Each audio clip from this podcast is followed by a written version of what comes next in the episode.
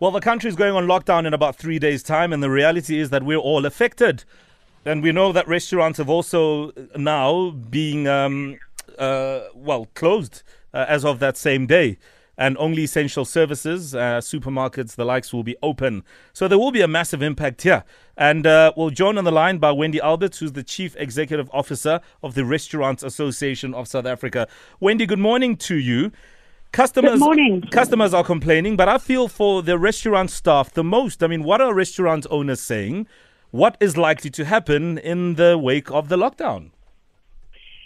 So it's been such uncertain times for everybody, and uh, I think that we've got to a place now where our industry certainly respects the president's leadership and the cabinet leadership, and especially the Minister of Tourism's leadership, and will continue to support those directives and decisions.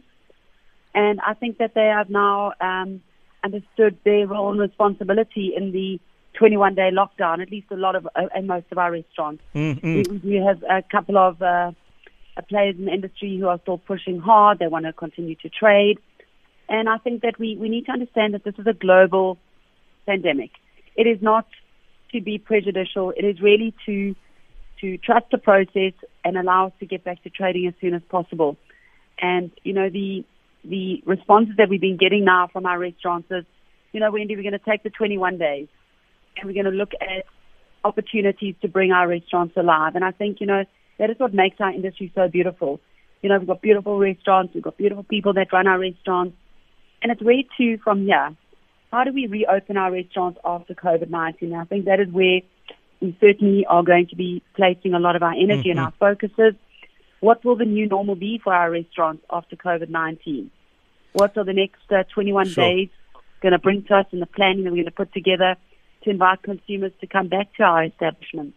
One of the big concerns, Wendy, are jobs. Are staff going to lose jobs? Are some restaurants going to literally shut because they cannot be in a position to not operate for 21 days? Um, absolutely. So it is total shutdown as per the minister's directive. You know, we have to be responsible in this, and we also have to look at our um, financial mechanisms that has been put out there for us.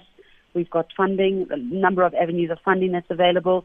Last night I received the um, special gazette for the um, landlords and for restaurants to seek relief there. So there's there's amazing um, uh, opportunities for our restaurants to be able to access this.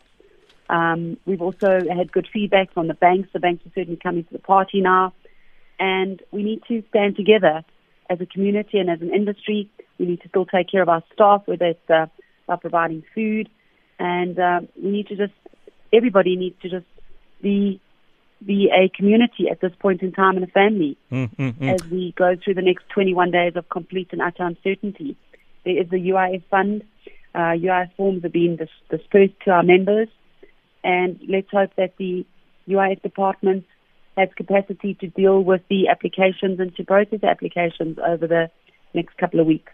Absolutely. And of course, by extension, Mr. Delivery and Uber Eats also get affected. If there's nothing to deliver, then why should you be on the road? In fact, nobody should be on the road to deliver anything.